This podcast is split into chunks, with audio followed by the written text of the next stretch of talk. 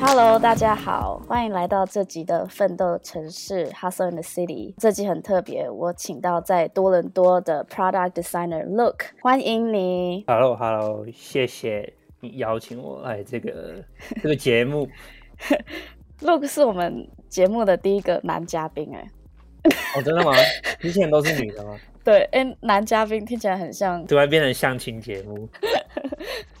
好，那现在应该很多观众很好奇，就是说什么是 product design？其实 product design 也包括 UX、UI、呃 user interface 之类的。最近在台湾也是很多人对这方面有兴趣。尤其是很多人其实不太了解什么是 product design。那呃，Look，你要不要来大概解释一下？好啊，我发现大概这四五年吧，就是这几年内，UX 和 UI 在台湾就感觉是一个很热门、很夯的一个新的职业。对。然后我自己本身也是有参加一些台湾的，就是 UI UX 的 Facebook group，嗯，然后就会有去了解说，哎。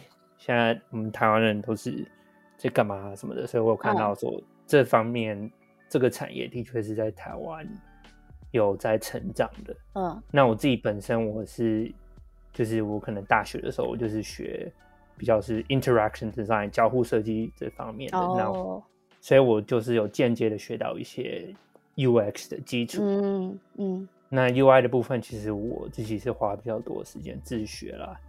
那回到主题的话，嗯、我觉得，就我目前的观察，台湾还是对产品开发这个部分还是停留在一做单纯做 UX 和 UI 设计这方面。可是，我觉得在北美，尤其是像很多矽谷的公司，我们已经比较少在叫称呼这些设计师叫 UX 或 UI designer，我们会叫他 product designer。嗯。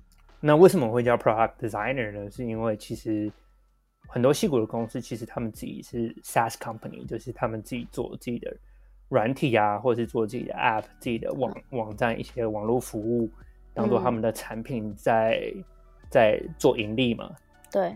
所以，当我们把这些 app 或是网页网网络服务看成一个 product 的时候，我们做了 UI UX 其实就是在帮这一个 product 在做 design。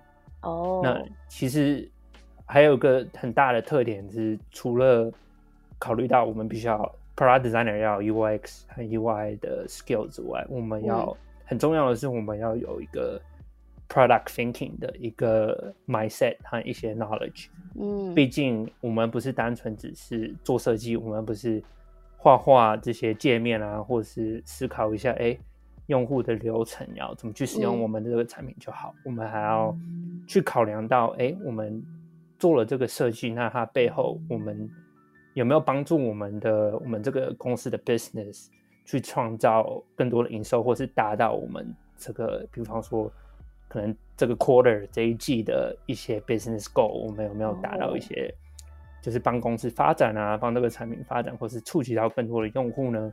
嗯哼，还有一些考量，就是说，我们有没有办法去更深入的了解我们的产品有没有符合我们目标使用客群的一些需求，还有我们必须要了解说，我们做了这个设计的决策，那它背后需要的开发，我们需要配合工程师的开发的时间需要多久，这些都是需要考量的。所以，嗯，我会觉得是 product design 比起单纯 UX UI design 还有。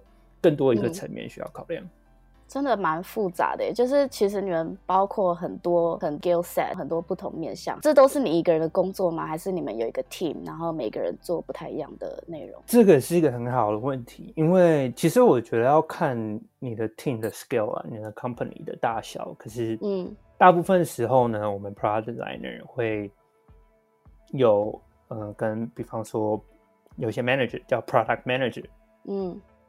做配合，那 product manager 的、嗯、的他的职责就跟我们以前认知的 project manager 有点不同，嗯，因为 product manager 他对于这个产品是很有想法、很有概念，而且他们也是跟公司的决策啊、跟公司的一些目标是更接近的，所以他们的职责有点在于说，他们要透过这些，比方说我们这个 team 是要开发这个 app 的一个一个 feature 一个功能而已，那他可能就是要很有很清晰很清楚的去 define 说，OK，我们这个 feature 做了，为什么我们要做这个 feature？嗯，那这个 feature 做了会对我们这个 product，我们这个 app 或是我们这个公司有什么影响力？那我们要设什么 milestone，、嗯、或者是我们要做设定哪些 goal，然后当做我们的 milestone，在开发的过程中，我们可以一直遵循着这个 milestone 这个 goal 的方向去做，所以我们可以确保说，哎、嗯，我们不是只是单纯为了设计而设计，我们是真的要解决一个问题的同时，我们还有要帮助我们的公司去达到一些目标的。哦，所以 product manager 就比较像是看大概的 direction，然后他可能会设下每个 quarter 的目标，然后对，会算出一个一个数字的目标啊，然后交给你们接下来来做。然后 product design 就是比较看细节、看数据那些的，是不是？那你们是不是也要学会就是算那些数据，还是那是电脑算？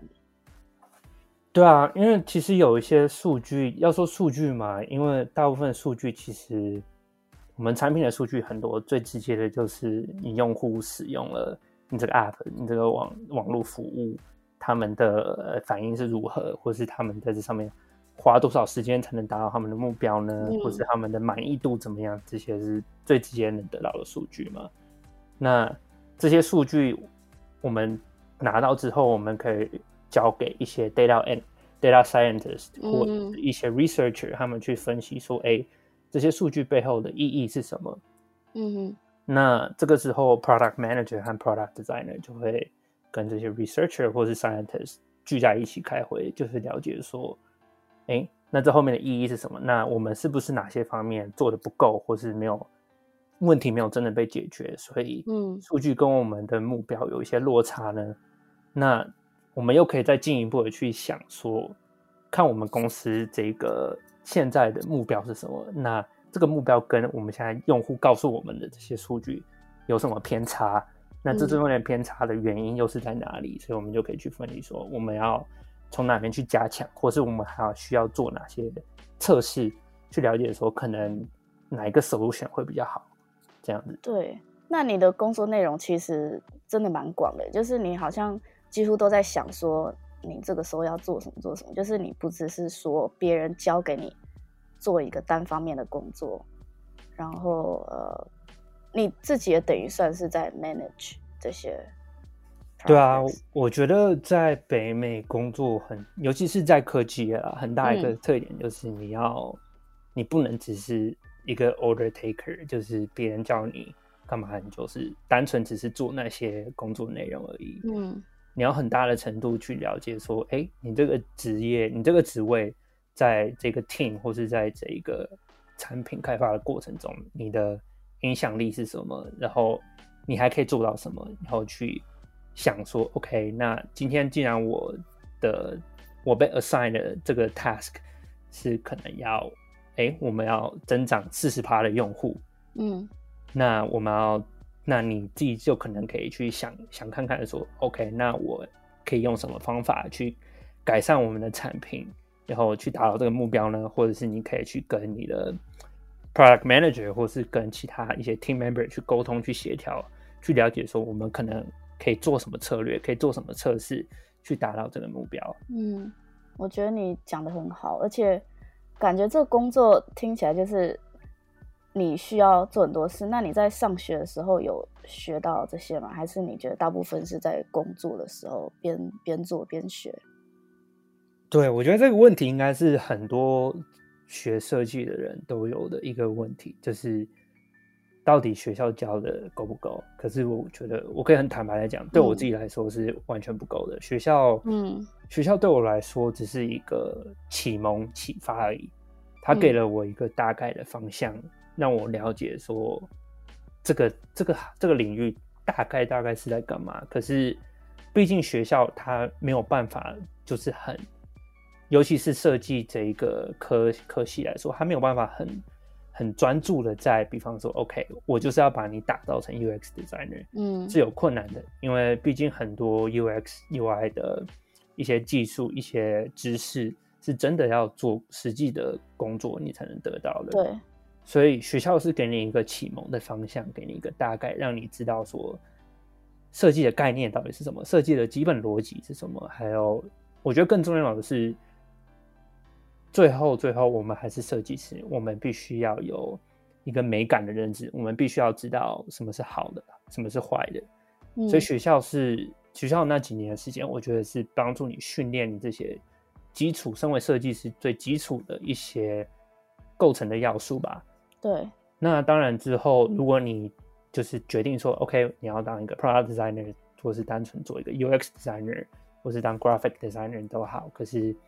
你自己一定是要花很多自己的时间去学习、去去去跟研吧，就是去好好的了解、去学，然后去发展自己。待过不同种的公司，这样你在不同环境就可以学到不同的工作内容。不同类型的公司也会学到不同类型的 product design 吧。没错，没错。因为像我最开始的工作，我是在一个多伦多很小很小的一个 startup，一个新创公司。嗯，做设计师，那那个公司在当时只有我一个设计师，哇！所以在当时我需要负责的东西就是真的是非常多。我不只是要负责我们那时候产品的 UI 跟 UX 设计，还要负责公司各式各样你只要想得到跟跟设计有关的东西都是要负责。可能是我们公司出去呃参加一些 conference 需要的名片啊，或是一些一些布条啊，或是。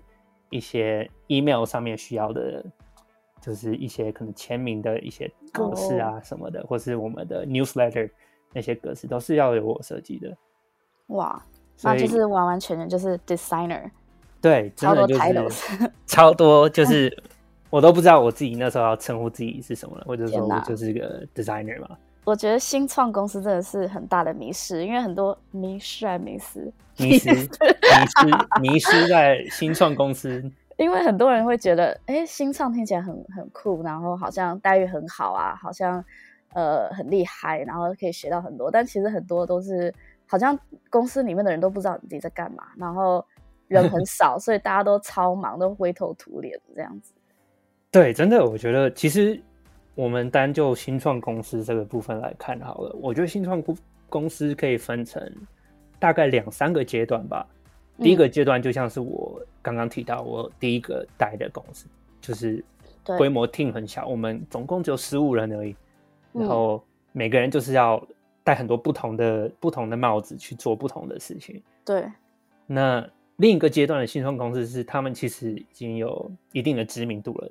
然后其实规模也是在快速的发展中，嗯、那他们就会，如果你是这个时候加入这个 team 这个公司，你可能，当然你还是要身兼稍微不同的职职业的那个内容，可是一方面你又可以负责说，哎，你可以去帮你的公司 define，就是哎，我们的设计 team 是要需要是怎么样的人才，嗯，来帮我们的公司可以更更加成长嘛，对。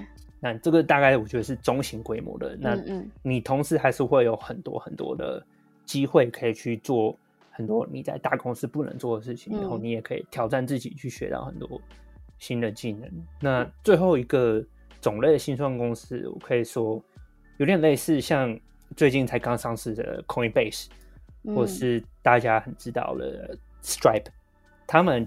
虽然我们听起来说这些公司以前是规模非常大，已经有几千人啊，或是他们的市值已经是几千亿美金、几千亿台币啊，不是美金，几千亿台币。可是他们其实还是新创公司，嗯，只是他们已经发展的很规模很大了。那其实相对的，你在这个公司里面做的负责的内容，就有点像在其他大公司做的，就有点像。比方说你去 Uber 啊、Facebook 或者 Airbnb，比较 corporate 的感觉，比较 corporate 一点。可是当然我自己还没有进去过这个 level 的这个规模的新创公司，我不知道。可是就我自己跟他们 interview 的经验是，我觉得他们也是会喜，他们会更慎重的去筛选他们要 hire 的人才。嗯、对。那我觉得这真的就是要看每个人个人喜欢。想要学习到什么样的东西，然后去什么样类型的公司，因为。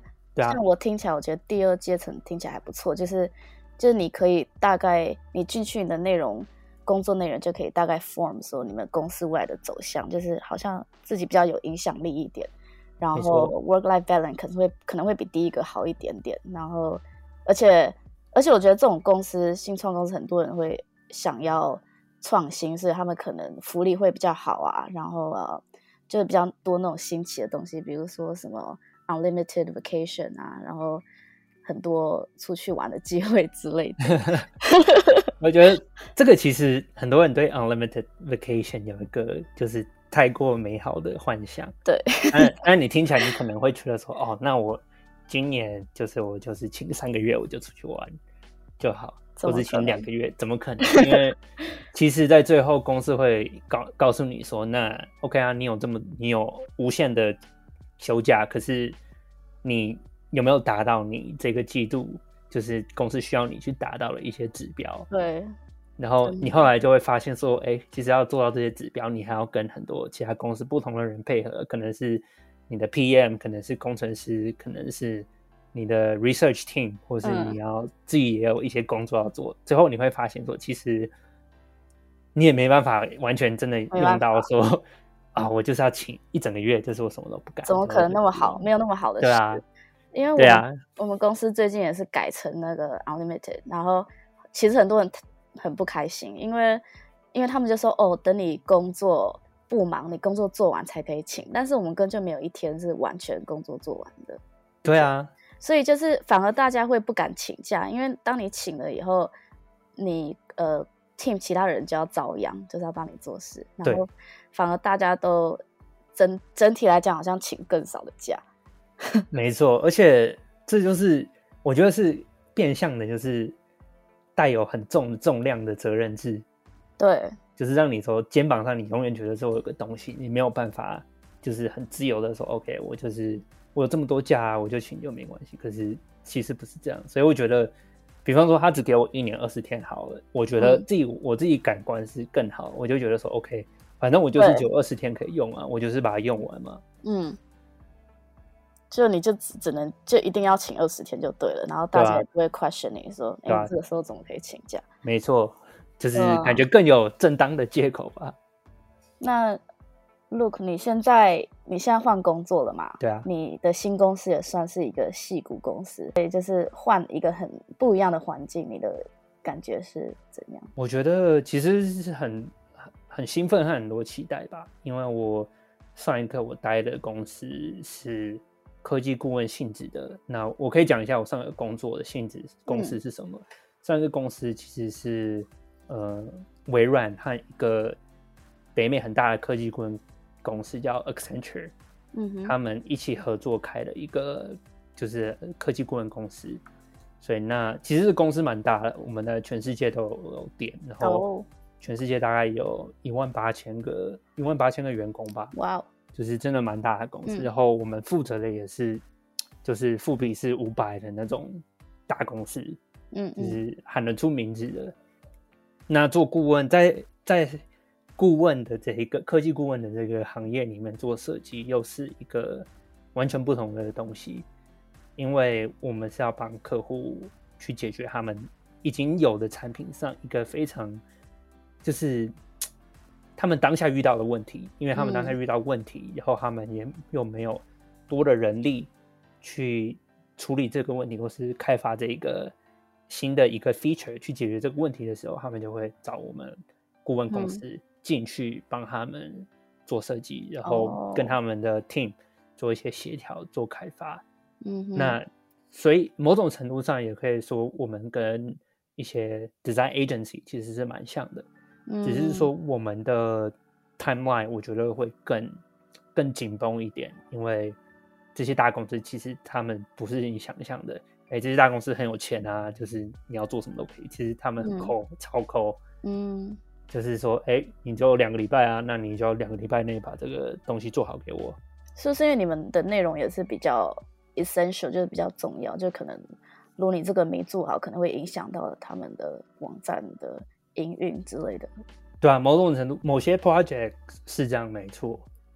那基本上，其实很多很多产品都是很赶的，因为他们就是可能，嗯、比方说在疫情开始之后，某一个银行他们必须要改他们的首网络首页，因为他们要这、嗯、要加一些哎。诶因为现在遇到疫情嘛，那我们现在也没办法说像像以前想去银行的 branch 里面就去办事啊什么的，所以它有那些警示啊，还有一些相关的一些新的网页去告诉民众说，哎，因为现在有疫情，所以我们现在的规定或是指政策是什么，嗯，这样，所以就会很突然的找我们说，哎，嗯，要来帮我们做这个啊什么的。嗯、那站在顾问公司的角度，是有钱收，他们都会，他们都会拿这个案子。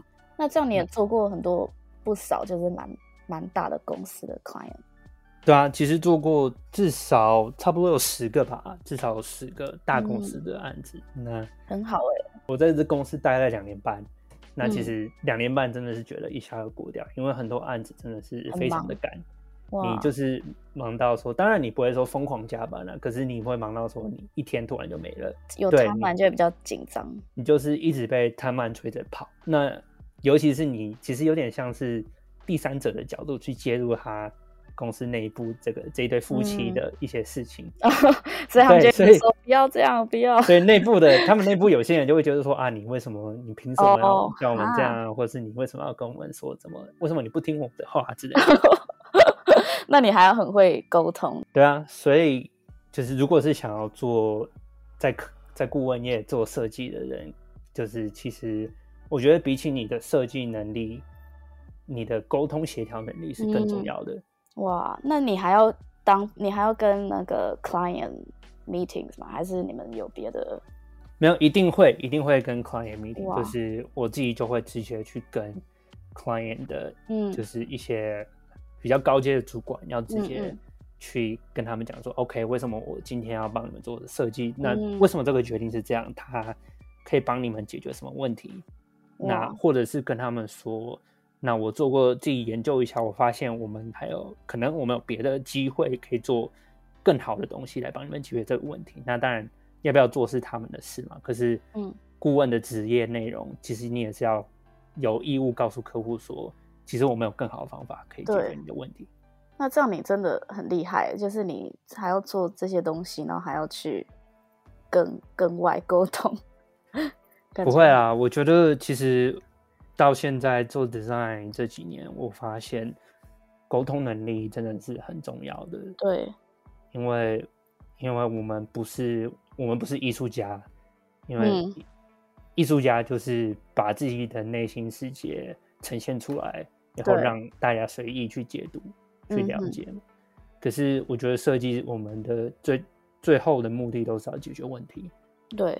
所以，为了解决问题，我们必须要很清楚的能沟通问题到底是什么，为什么我们要解决这个问题？嗯，这解决这个问题的价值在哪里？嗯，对啊，所以我觉得沟通能力是设计师一定一定要培养的一个能力。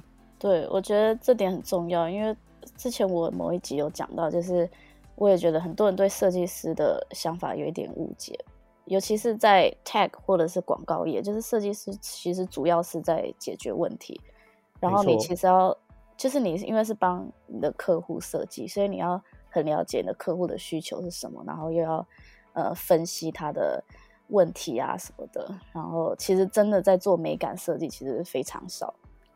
没错，我觉得你讲到一个重点，因为大家想到设计，第一个想法可能是会觉得说，哎，我们可以做很多天马行空啊，或是把东西弄得很炫啊，嗯、很漂亮。对之类的，其实不是，因为到这个程度，设计已经不是单单纯纯的在做，把它做好看而已。嗯、因为背后有非常非常复杂的工程师，就是就是写程式相关的一些挑战存在。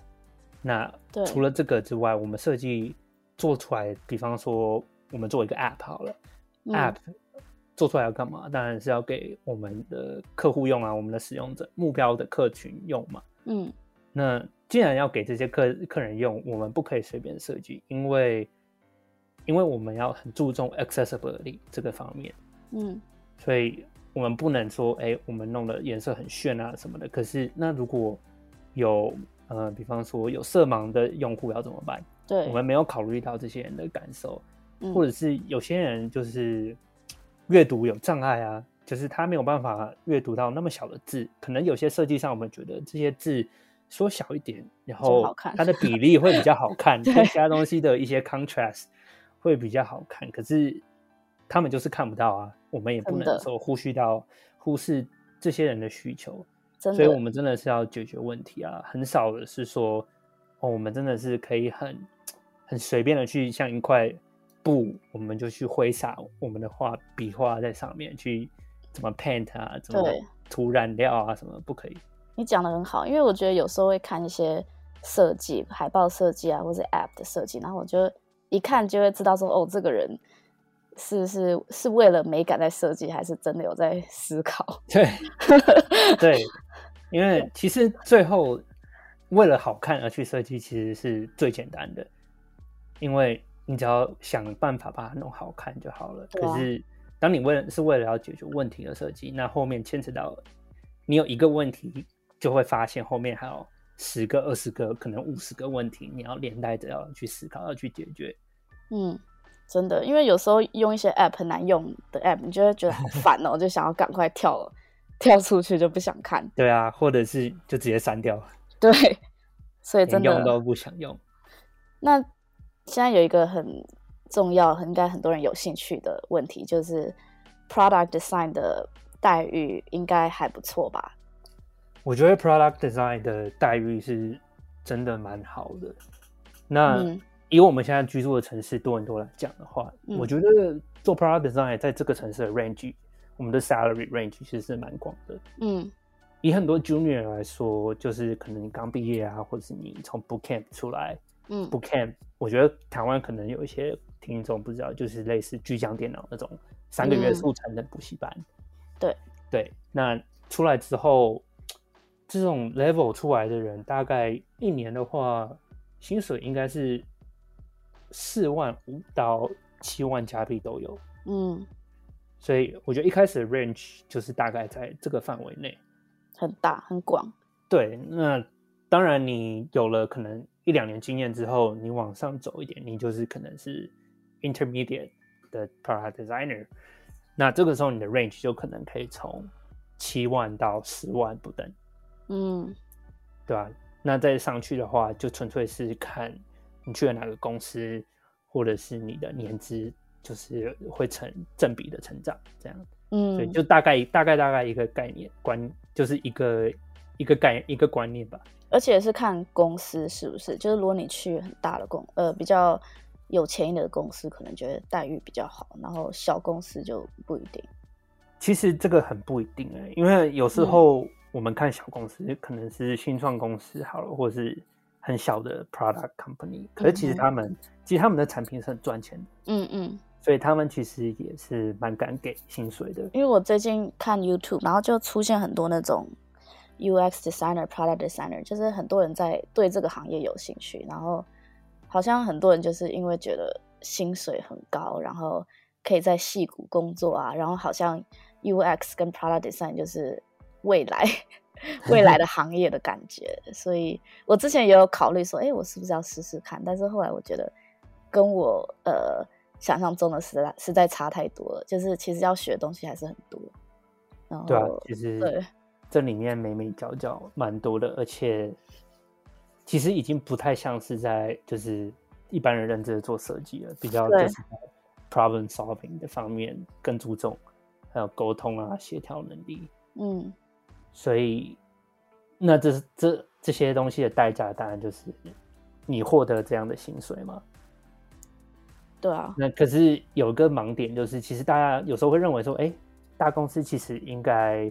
薪水会给的不错吧？其实不是，因为刚好我前阵子，嗯、像我们刚刚提到，我前阵子我最近刚换工作，所以我前阵子都在疯狂面试很多公司。对，那其实有些公司，尤其是北美，其实我们都知道，就是一个蛮大的北美一个售票系统，线上售票系统。哦，我知道。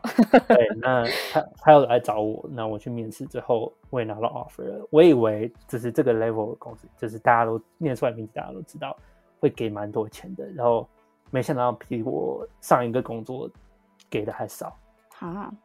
然后那当然我有点傻眼，那我也是想说，那我就去就是我去 negotiate，去谈谈看薪水咯。对，然后没想到连谈都不能谈，就是他开多少就是多少。我觉得真的是看公司，欸，因为对，像广告公司也是这样，就是有的公司很有名，他们就有点拽，就觉得你不要，后面有几百个人要，然后对啊，他们对员工就比较像对劳工的感觉。其实这样你算是 dodge a bullet，因为表示他好像并不是很注重他们的员工。没错，可是我自己其实一直有一个中心思想是，嗯，就是我不 care 说他们到底是。觉得怎么样？因为他们可能真的觉得自己有命就好。可是我觉得现在，尤其是疫情后，现在整个职业设计的职业和科技业的生态环境都在变。嗯、大家其实很多一些细谷的大公司发现，他们要是不愿意开更好的条件给你，真的人才是不会被他们吸引到的。嗯、对，因为真的自己有能力的人才会知道自己的价值在这个领域里面是在哪一个程度。那他也知道说其他的公司可以 offer 他什么，那凭什么这一个公司会觉得他开这个薪水就你就会去呢？对啊，所以有点说大家的观念也是在改变，然后我觉得设计师自己也在发现，开始发现自己的价值在哪吧，所以也会比较会说不像是台湾，就是哎、欸、薪水就比较少，然后大家好像也比较认份的在做这样，我觉得大家我觉得这是一个好的转变，因为嗯。我觉得长久以来，设计师的确是很容易被大家忽略的一个一个重点。嗯，大家会觉得说，哎，设计就是一个很简单，就是画一画就好，画一画东西就好，然后就算画的普普通通，好像也不会怎么样，所以我就给你这么多的钱就够了。我觉得这这真的是很新的一个转变，因为在台湾比较有比较传统一点的想法，就他们好像对设计不太了解。那当然，设计有包括不同种的设计，有平面设计到 product design 都是差蛮多的。可是，呃，我觉得北美好像这一块有比较进步一点，就是他们公司也知道说，呃，如果做一个好的设计会给他们带来比较好的影响。呃，还是有些公司还是比较没有 take care 这一块，所以我觉得这就是要看自己要。呃，了解自己的价值，然后去征求。真的没错，尤其是我这几年也有陆陆续续认识一些在台湾做 UI UX 的人。嗯，那其实他们很多时候，他们有点身兼，就是做前端工程师的开发的工作。嗯、我就会觉得说，你都还要做设计，你怎么还有时间去做那些工作？对啊。然后我就发现，其实有时候加班已经变成他们的常态，很辛苦。觉得前端跟后端等于是不同脑在。没错。而且，既然他们负责的内容是这么多、这么这么深，那可是我觉得，就我听到了，我觉得他们在他们的职场上并没有受到他们做的这些内容价值相相对的一个尊重。我觉得他们是常被其他工程师啊，常被一些 PM 或是公司其他的人欺负人。我觉得设计师在台湾的科技产业里，我觉得目前还是相对处于弱势的一个状态。对啊，我觉得这真的是，就像你好像如果把自己的价钱压低，然后别人好像也会有点看低你。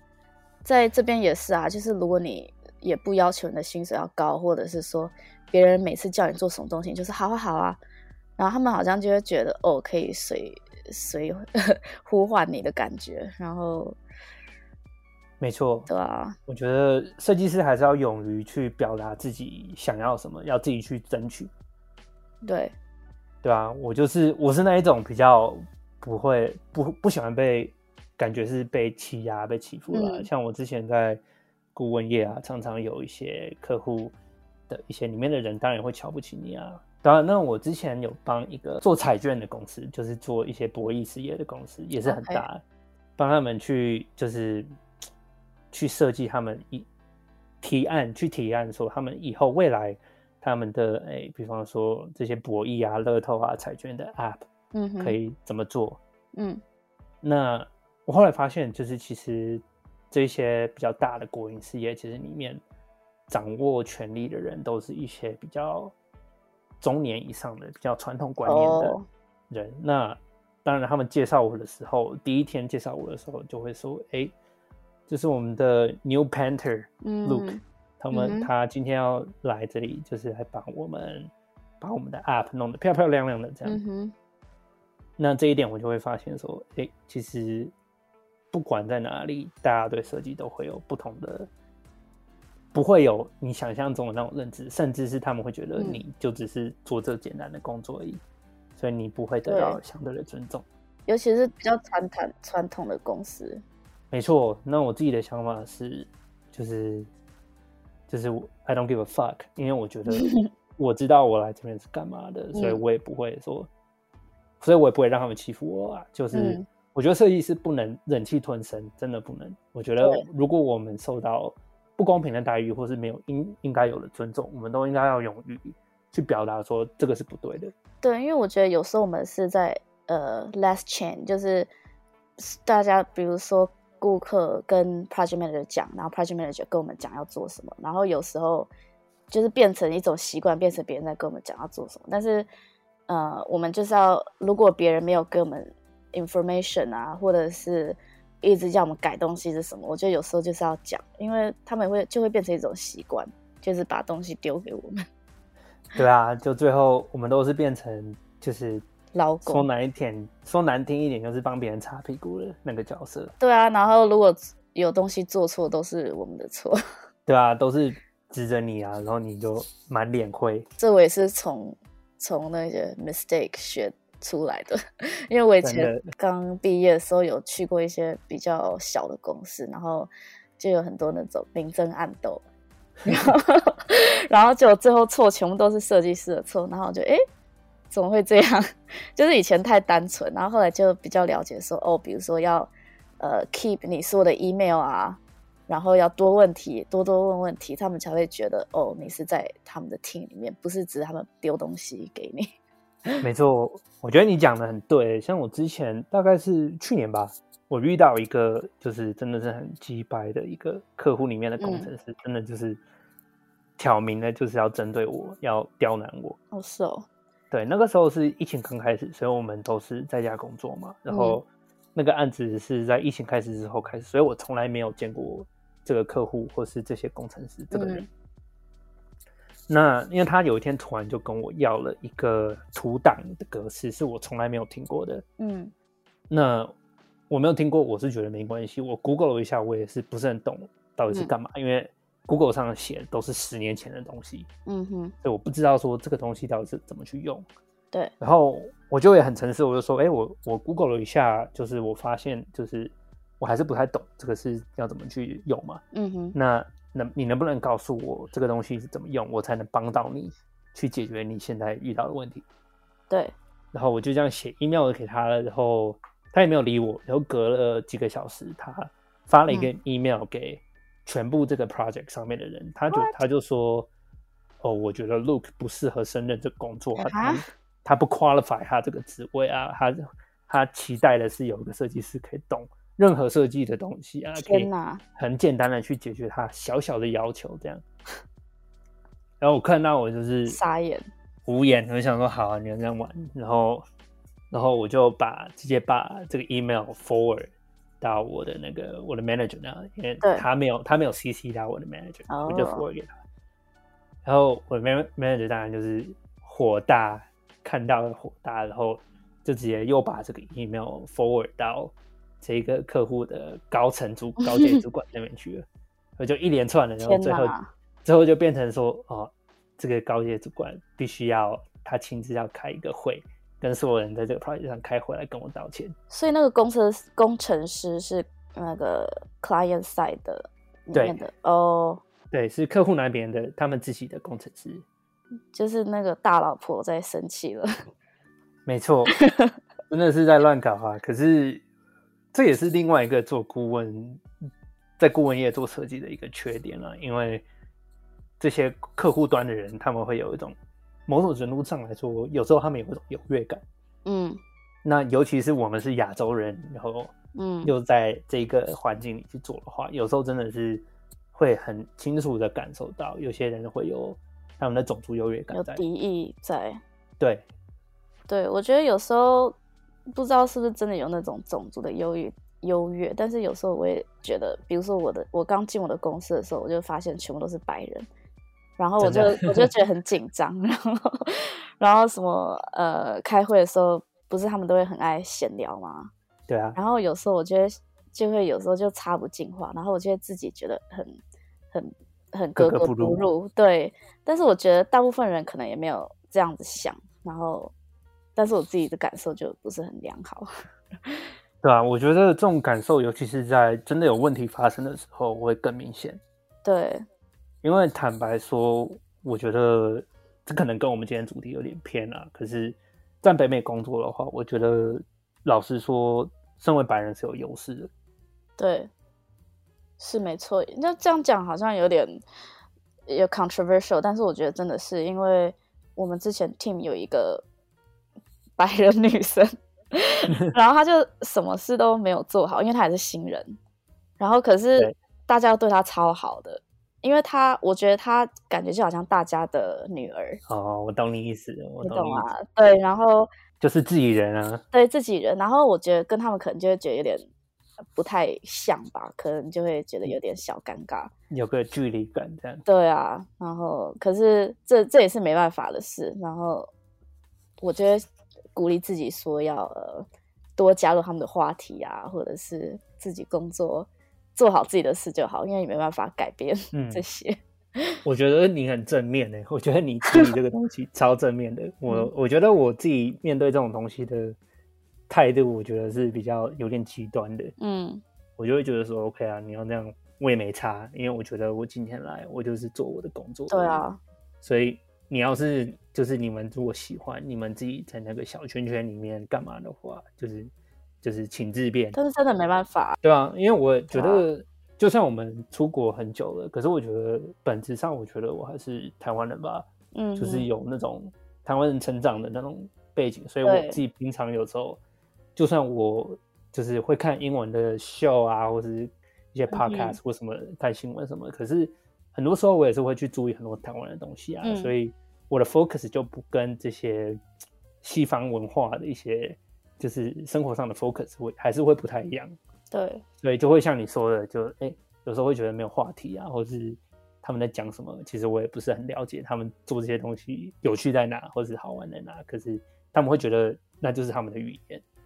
对，我觉得这这真是人性，因为有时如果就我有时候就会想象，如果我是他们的话，然后如果再 hire 一个新的职位，我就会觉得哎。欸这个人长得比较像我的女儿，就会觉得有一种亲切感，然后就会不知不觉，就如果他有做什么错的话，你就会比较包容他，就会帮他想说啊，他可能心情不好啊，或者是哦，他是新人，就是会有，但是对啊，但是我觉得我就只能往好的方面想。可是如果我们换个角度想，就算我们现在在北美以后，如果今天我的 team 来了一个台湾人，不管是男是女好了，嗯，我觉得来一个新的台湾人，我觉得我一定会对他比较照顾哎。我会超级开心，啊、就说 We're gonna be best friends。终于，终于有遇到一个在职场上遇到台湾人，真的痛哭流涕。最近不是有很多人在讲 diversity 什么的，就是很多公司在吵这个，然后我们公司也开了很多会，就说什么哦、oh, diversity，然后大家就很热衷，但是讲的人全部都是白人，然后，然后，然后呢？但是呢，他们最近有开始。呃，录取了比较多不同种族的人，然后有亚洲人什么的，然后我觉得还不错。就是、对啊，我觉得我也是有看到我上一个公司有这样的改变啊。那可是我我会觉得说，有时候有一些公司做的有点太极端了。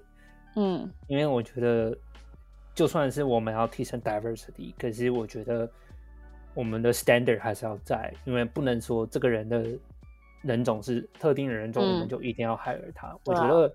还是要看他的能力有没有到位吧，真的一定要。那相对的来说，我们也不能说因为他是白人，他的能力稍微差一点，可是我们要去 hire 他。我觉得这个 balance 是我们接下来就是我觉得不管是什么人种，我们都可以去学习的一个题目。嗯，没错，我自己是觉得我蛮喜欢看到不同种族的人，因为我觉得会比较有意思。就是如果看到有什么墨西哥来的啊、非洲来的，我觉得很好玩。对啊，比较多不同的角度去看事情，我觉得是蛮棒的。嗯，好，那我们我们偏题很久了。那我现在想问一个问题，就是说，以一个 product manager，呃，product designer，来说的话，因为你现在是 work from home，那你一天的 schedule 大概是怎样的？一天的 schedule 其实，我觉得我自从在 work from home 之后，在家工作的模式蛮颓废的。我通常是睡到 喝啤酒是比较晚的事，可是一天的开始通常真的是睡到第一个会开始之前，比方说是九点或是九点半之前哦 才起来，然后可能前五前五分钟起来，然后然后。很多人都会开 camera 嘛，我都是那个不开、嗯、不开镜头的，因为我想说，妈的，要是我开镜头，大家都会发现我才刚起床，还穿着睡衣。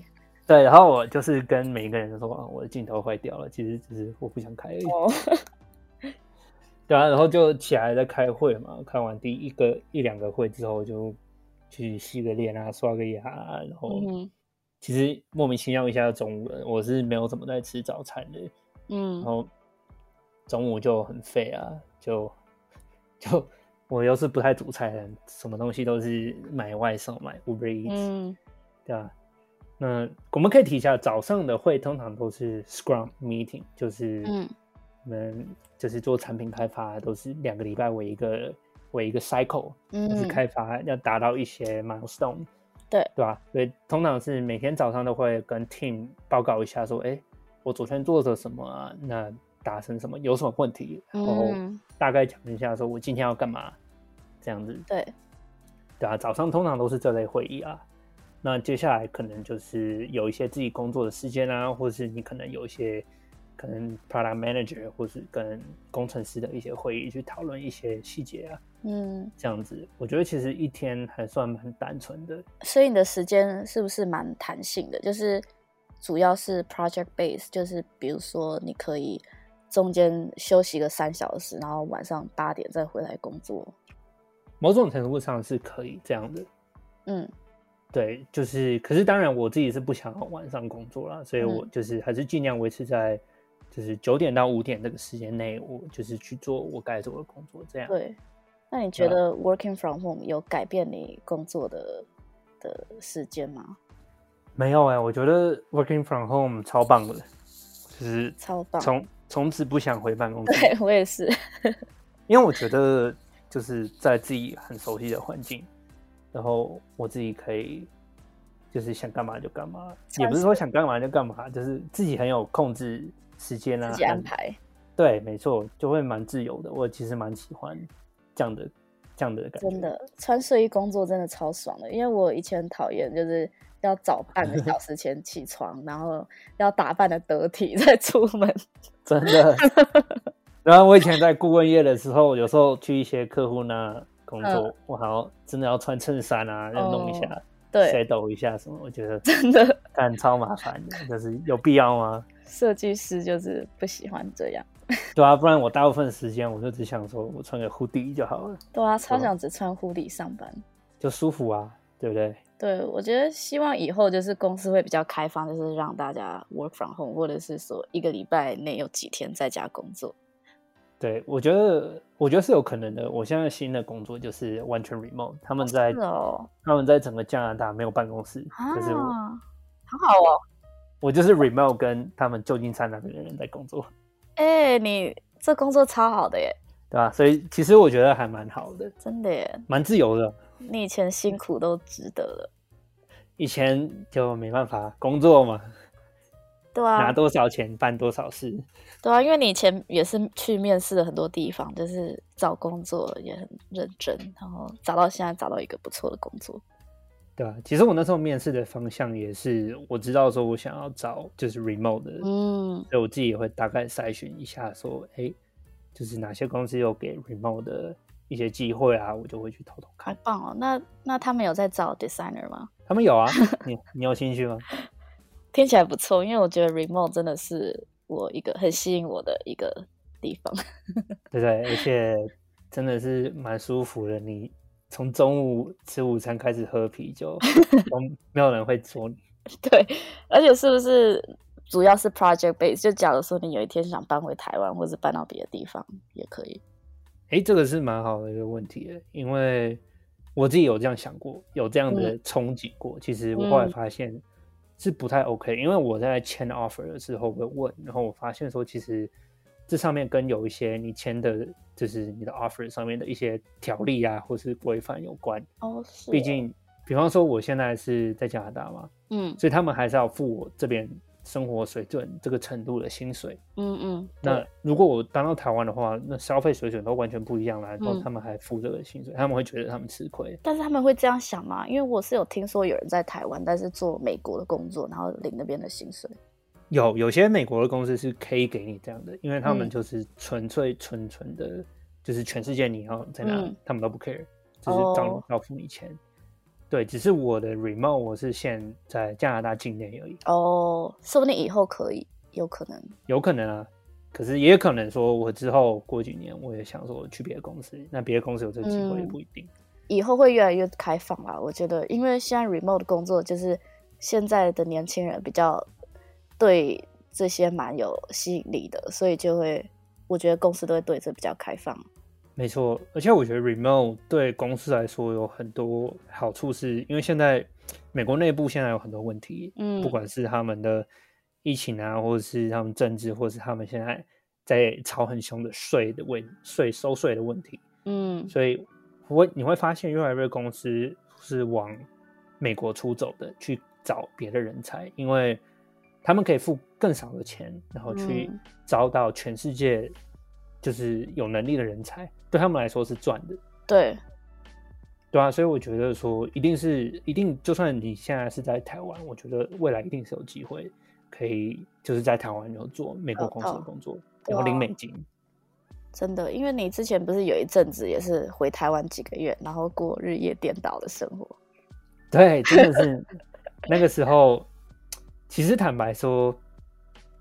做在台湾做日夜颠倒，国外工作是蛮累的，超累，是吧？很多人可能会觉得说，就是白天睡觉就好了。可是你会后来会发现，其实没那么简单，因为真的，其实你在白天的时候，是可能你的家人或是你周边的 事物、生活圈都是正热闹的时候，你就会不自觉的就会一直被吵醒，对对吧？真的是很难。然后你，然后你就感觉你没有睡饱啊，就是你晚你吃早餐的时候是他们的晚餐。对，然后就很奇怪，觉得自己好像吸血鬼还是什么的。而且，就算你是吃早餐，可是就是吃的饭都是晚餐的饭。对啊，超怪的耶。对，就会整个人就会觉得说怪怪。我那时候就觉得整个人不健康。吃午餐的时候是半夜嘛，然后我就吃泡面什么的，就觉得好像在吃宵夜。真的，真的，我那时候也这样这样的感觉。不然就是买个什么卤味啊，什么就是。晚上半夜才有的东西嘛，但是至少是吃台湾的食物，还是蛮爽的。对，这个是唯一唯一会怀念的，就是啊，台湾吃东西真的是超爽。天哪，又便宜，真的超便宜。对啊，后来我，你不是说你后来因为快爆肝，所以就搬？对，真的是爆肝，有点觉得说，干还是再这样下去，可能我的肝会先硬掉。超好笑，然后我还 follow 你，就是也做这样，但是我才一个多月，然后我觉得快受不了，也是快撑不住吧，觉得自己超乖。然后后来周末的时候，我就因为想要出去玩，所以我就又硬调回时差，所以我每个礼拜都在调时差。对啊，你就会其实你的就是整个作息都超乱，因为周末你会你会想说，我不能白天在睡觉啊，对啊，你会想要说，哎，难得回到台湾，就是要跟朋友出去走走啊什么的。真的就完了，结果就是整个时间乱掉，肝比你的笔电还要硬。那你现在在你做 product design 大概也做几年了？那你觉得你以后会继续做这个吗？目前的话是其实才三年半而已。嗯，那我自己的看法是我大概还会再做个几年吧。嗯，那就是以 designer 的角度说来说，我还是会再做个几年。我觉得。还是要再多学一点东西，多磨练一些，嗯，多受到一些挑战。那之后我可能会想要转 product manager，嗯，就是我想要有那个能力，或是有那个机会可以去决定说这个 product 的走向是什么，嗯，那我们的策略是什么？我觉得我是对那个很感兴趣。哦，就比较管管事情，这样的话，你实体的工作也会比较少。其实不一定哎，因为我后来面试的时候，我发现有些 product manager 他自己都会下海做设计，很 就是他们可能会看不下去，就是自己觉得说他们要做，他要做给他们下面的人看，所以他们实际也会跟我们一起做。但是你的薪水会高很多，是会高蛮多的。可是我觉得真的是要看能力，我觉得所以还是要需要再多培养一下。然后 product design 也算是一个蛮新兴的行业，但是所以就会一直在改变嘛。嗯、然后未来也会有很多新的东西，就是应该也是蛮刺激、蛮好的玩玩的玩。蛮好玩的吧，就是觉得有 有很多东西要学。对啊，毕竟科技业就是其实这几年就是转变的很快嘛。那嗯，product design 其实是跟着整个科技发展啊、产业发展在同样做的些微的转变了。我不能说是很大幅度的转变，可是有也是有在一直去调试和去适应这一些科技的转变。对，所以一直都会有新的东西给你挑战。给你去尝试。嗯，那我就说故事时间。床床边故事。我觉得很多人应该是在快睡觉的时候在在听。好，那接下来是故事时间。Luke，你有什么之前呃工作发生的事情，或者面试的经验，你想要分享的？工作好笑的事情，或是我觉得我可以先分享。面试的经验呢？因为我觉得应该蛮多听众是对戏骨跟我之前一样有个憧憬，或者是把戏骨的工作当成是一个目标。嗯，那我自己现在是终于找到了矽谷的一个大算蛮大的公司吧。嗯，然后这一个工作机会，我可以分享一下之前这几个月的面试经验。哦，好啊，对啊，那我自己大大小小公司我都面试了不少。我嗯，就是光戏谷公司，我应该面了有快十间吧。嗯，那当然很多很多是被拒了，因为我觉得，当然一方面来说是我自己的年资不够，因为我觉得对方要求的实际的经验是蛮严格的。哦，对啊，那一方面我觉得是发现说，其实沟通能力真的很重要。对，因为。其实设计能力很多都是可以用教的，可是沟通能力，我觉得是跟你自己的、你整个人的发展、你自己人的成长有关。没错，那个是比较难有一个人说：“哎、欸，我带你，我今天就是教你怎么来跟我沟通。”这样，嗯、这个我觉得这不是你学沟通的一个模式吧？嗯、就是要人生对他们对，所以他们会蛮看重说他们有没有办法跟你在一个 team。做工作，对，然后他们也会，我觉得，另外一个重点是，他们会顾虑，他们会有时候会担心说，如果就算你很有潜力，嗯，那你沟通能力也好，可是他们会担心说，你是不是没有足够的这方面的这个领域的年资经验？哦，他们会不会需要说，你加入之后会不会需要他们常常要？教你啊，或是带你，就是手把手牵着你做一些事情呢。嗯，所以如果他们有时候他们有这样的顾虑的时候，也很大的机会他们会拒绝你。但是他们很多都是在上面就已经写说，哦，要至少五年的工作啊之类的。对，其实我那时候是有点就是故意跳级打怪，但是也没关系啊。我刚申请的时候，我大概才三刚三年经验吧。嗯。然后我就投一堆五年经验的，但有时候就是要这样。对，然后就是也，我觉得也是蛮幸运，就是他们也要要来面我嘛。嗯，所以你这个工作，他们当时也说要五年经验哦，还是没有这个工作，他们只要三年而已，就是蛮符合我现在的状况，嗯、所以我觉得也是刚好吧。所以我觉得也不会说啊，之前都比较衰，五年都没有上，我觉得是蛮实际的。所以他们没有。办公室，那他们在哪里面试你的？我们面试全部都是网络上的。Oh, 我今年面试没有一个是要我走出家门的。也是啦，在 COVID 疫情，就是开，比方说 Google Meet 或是 Zoom，嗯哼，然后就会开镜头啊，然后你就要跟他们 say hi 啊。就是、嗯、我觉得这也是另外一个面试新世界的面试挑战，因为真的你就不会有那个机会说去面对面认识这些人，感受他们实际相处的那个感觉。但是。你觉得他们面试的气氛是很轻松吗？还是问很多实际的技术性的内的问题？非常多技术性实际的内容。嗯，比方说，哎，你做的这个设计，那你用了哪一些方式去去衡量你这个东西有没有成功？你的数据是什么？对，或是你为什么做这个决定？你要很清楚的告诉我，你做这个设计决定背后的动机，嗯，还有它解决了什么问题，还有它满足了用户对什么样方面的一些挑战嘛？嗯，所以是蛮实际的问题，不会说哦看起来很好看啊就好了。嗯那这样你就可以先事前准备，就先写下大概的问题，然后先写下背起来。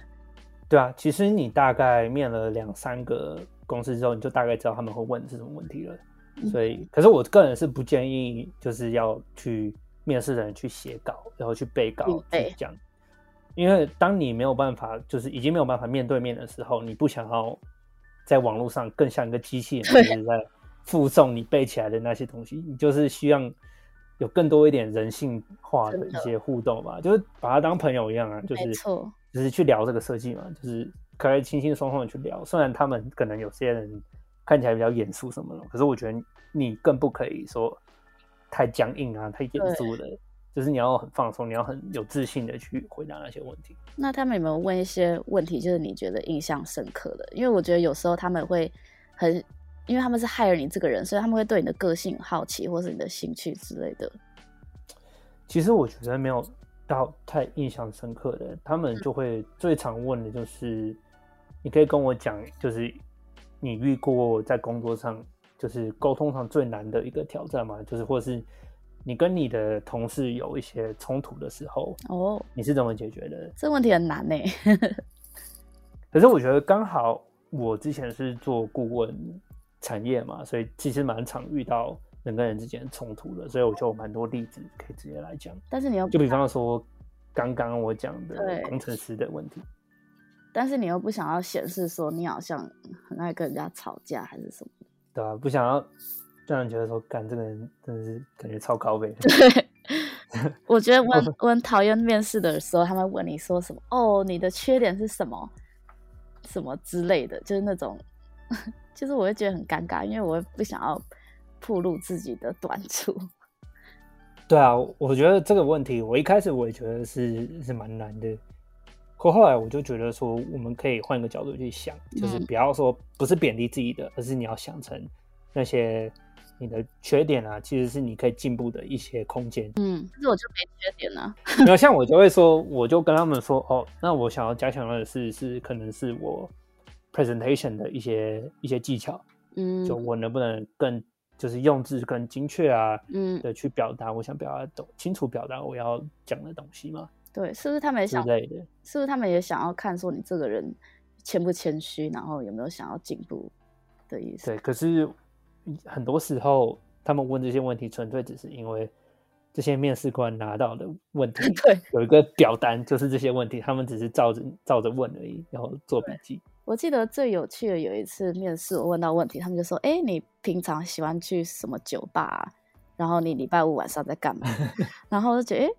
然后，因为我是跟一个 team 面试，然后他们就好像都很像朋友一样，嗯、也是一个新创公司。然后我就在想说，他们应该是想说，哎，这个人可不可以变成他们的朋友？那蛮有趣的。对啊，这个这个感觉蛮好的。我是没有被问到这样的问题。对，然后我之前有面试一个是中国人开的公司，在 Market 附近，然后他们就真的很还蛮亚洲的，就是超级严肃。然后，然后那个人就是。一旁边有另外一个人，他就一直低头，然后还改我的履历，帮我改错字。哇，那个是太严了吧？变补习班。对，然后压力超大的。不行，要是我，我应该是没办法。对，但是有时候看面试，你就可以看出你未来的。同事跟公司的性质是怎样？所以其实你也是在面试这个公司。没错，没错，面试其实是两边的。所以你有待过不同类型的公司，有什么类型的公司是你觉得蛮适合你，就是你蛮喜欢的？我觉得目前的话，我觉得我自己还是会偏向产品公司吧。嗯，对啊，因为我觉得说，虽然顾问公司的优点是你可以。一直有新的东西可以去去学去挑战，可是你没有办法很很深的去耕耘，去做一个把一个产品做到更好，嗯，去把让让它进步。所以我自己是蛮强啊，蛮喜欢就是就是去去深入研究的一个东西，然后把它变得更好。哇！然后我觉得同时也是在让我自己建立一些更更专一的技术的知识。对，你这回答很好哎，下次面试拿来用一下。我都是这样讲的，只是翻成翻成中文。对啊，那你好像你对 product design 真的蛮热衷的，就是你是真的对这块领域很有兴趣。对啊，我觉得就是其实我以前也是不知道说我到底要做什么类型的设计。嗯。所以其实，在做这个之前，我试过很多建筑啊、室内设计啊，或是平面设计哦，或是工业设计，我都就是浅浅的都试过，嗯、也有做一些就是实习的机会，就是我才发现自己都不喜欢哦。那有阵子迷失之后，我后来就发现了 UI UX 这个这个职业，嗯嗯，然后又发现说做一些研究会发现说他们其实更注重的是解决问题的能力，所以我就会觉得。哎，蛮有趣的，所以我就试试看，然后发现我也是很喜欢的，那就一直做到现在了。我觉得要多尝试吧，就是当你不知道干嘛的时候，就多尝试。真的，所以你很喜欢解决问题，比较一个理性思考的人吧。就是有时候可能比较呆板吧。不会啊，因为做不同产品，可能就会不同的难题、不同问题。没错，应该会觉得每天都有点不太一样，就是有新的问题要解决。对啊，就是总是会有想不到问题，毕竟。你要的，你的做的东西是要给人用的，所以只要牵涉到人，都会有很多你想象不到的问题出现。真的，我觉得呃，管理人跟面对人是最难的。真的，就是人性，就是你永远猜不透啊。我觉得我好像进 corporate 有一很很大的一个部分是我想要训练，就是跟人工作的能力。真的，我觉得这个能力我是不知道在台湾了，可是我觉得在北美西方社会，这个能力是。非常被看重的，对，我觉得他们有时候会宁愿还有一个他们喜欢的人，就是觉得可以好相处的人，真的真的，或是他们觉得这个人沟通能力很好，很会讲。对，因为我真的，我以前有一个同学，大学同学，嗯，他其实在学校我们都知道他设计能力很烂，嗯哼，可是他就是那种舌灿莲花，超会嘴、哦、嘴炮的人，真的超会嘴炮，就是。就会讲的很好听，然后后来他还没毕业，他就被一个突然在多伦多当地蛮有规模的一个科技公司哦聘聘去的。不过他很快就被 fire 了，这是另外一个故事。就是可能后来发现做事能力没有能力，只会讲话。但是其实后来做到经理级，很多都是这种舌灿莲花的人，只会嘴炮很多。对，我觉得也是要可以自己挑了，因为很多公司一定有这样的人，可是。同时有很多经理，也是有很有两把刷子的人。真的，我觉得这个是很很多人要学习的。就是我觉得很多台湾人，因为以前在台湾的时候，好像上学都只是在学这种学术的东西，真的。但是没有人跟人沟通、跟人相处、跟怎么你给我学这种东西，等于是零。真的，因为我们从国中开始就要忙着每天补习去考。对啊。一测、学测、会考什么有的没的，一堆考试，每三年都要考一个，然后大家都只是专注在考卷上的那些数字、那些分数而已。对。可是缺少更多工作上你需要的一些 soft skill，就是你人跟人相处的一些技能，就是 soft skills。对啊，所以我觉得真的是台湾。就是这个方面还可以再加强吧。对，我觉得我以前真是一个社交白痴，就是以前刚到加拿大的时候，就是上上大学的时候啊，或是那时候开始有一些工作，就觉得哇，就自己跟别人差很多，因为很多加拿大人就是从小就是很独立，就是去打工啊或者什么的，所以他们就是很成熟，会 social，对，很会 social，然后。就他们跟总经理开玩笑什么都很厉害，然后觉得哇，我就是我完全不会这样，然后我就觉得我就是当一个海绵在学习他们。真的，不管你是什么样、什么种类的、什么种族的人，可是你要是有能力，可以很短的时间内跟一个人打好关系，我觉得那是一个蛮厉害的能力。真的，我觉得这是一个很重要的能力，就是你在什么行业都一定需要。没错，尤其是我觉得。在北面，我觉得 networking 你的人脉这方面是超重要的。真的，有些客户就是从以前的 networking 出来的。对啊，你未来可能有些工作机会都是从以前工作过的同事那边来的，也不一定。所以你怎么去跟你的同事啊这些人保持一个好的关系，甚至是你离开这个公司以后，嗯，你还是跟他们是好的关系，嗯，都是一个一个难题吧。对，尤其是如果如果你在的 industry 就是你的这个圈子比较小的话，可能大家都会知道是谁，尤其是你的经理可能都互相认识对方。真的没错。对啊，我现在工作了五年以后，我觉得 soft soft skill 是最重要的。对啊，可是工作有时候某个程度来说，就像是学工作公司，就像学校一样，就是也是你的学习机会啊。嗯对啊，学超多。我以前上学四年，我都不知道在干嘛。我觉得，我觉得后来工作以后，就好像重重新学习，当一块小海绵。对啊，对啊，但是还还不错，就是自己 build up 这一块东西，就是也蛮有成就感的。真的，可是有个点，我突然想到，我觉得我发现有很多人，就是比方说，就算在台湾工作的人，他们喜欢在。一个公司待非常久，可是我自己对工作的看法，尤其是在科技，我觉得，当我待到一个点，嗯、我觉得我在这个公司没有学到嗯新的东西的时候，嗯、我就会要换了。我觉得不断保持一个让自己成长的一个 momentum 是很重要的，很重要啊！尤其是你我们现在又还很年轻，就是要一直学习，然后尤其是 tech 这种产业一直在转变，一直有新的东西，如果你不进步，你就会被退。退掉这个词，对，被淘汰，被淘汰，对吧？因为，对啊，而且你想看，每年毕业就很多新的毕业生，然后每个人都很积极在学习。如果你在一个公司待十几年，以后别人就看你说啊，这个人老屁股，不会，对，站着位置不放屁，真的。但是，对啊，加拿大人好像有些人也是这样，就是。他们的生活重心就是可能结婚生小孩，所以他们就觉得哦，这个公司待十几年，有一个薪水也不错。哎、欸，真的有哎、欸。可是我觉得我自己的看法是，我想要，我没有那么想要找，就是我就要结婚生子。我觉得我自己是蛮事业心蛮重的人，嗯、所以我会想要，就是工作上来冲一冲。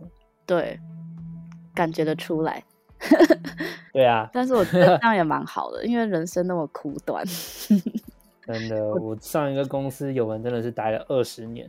天哪！所以我没有办法想象说二十年都快要跟我的年，就是我的年龄一样，就是你居然可以待那么久。我觉得他们人生应该会蛮无聊的吧？这样讲会很坏，因为就是每天做 一样的东西，一样的东西，可是就是稳定啊。好像那个 Groundhog Day，就是每天一直在重复一样，我觉得我会受不了，会觉得很无聊。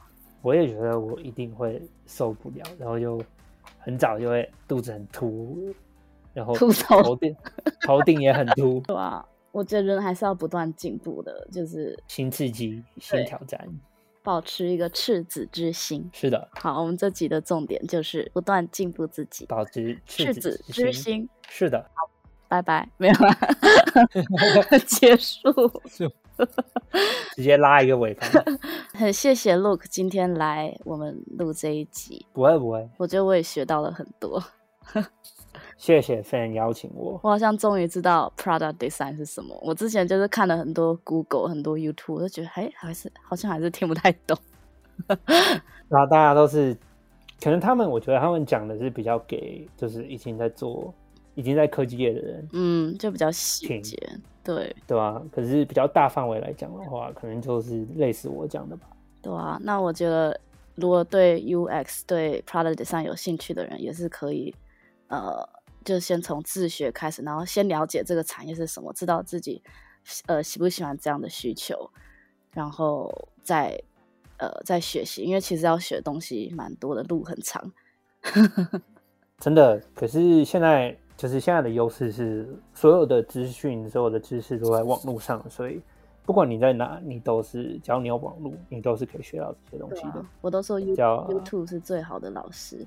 真的，我也是这样觉得。所以只要肯花时间，就是一定可以学到东西。耶，yeah, 好励志哦！那就以这个做结尾，一个励志的 ending。谢谢大家，谢谢大家，下次再收听哦。拜拜，拜拜。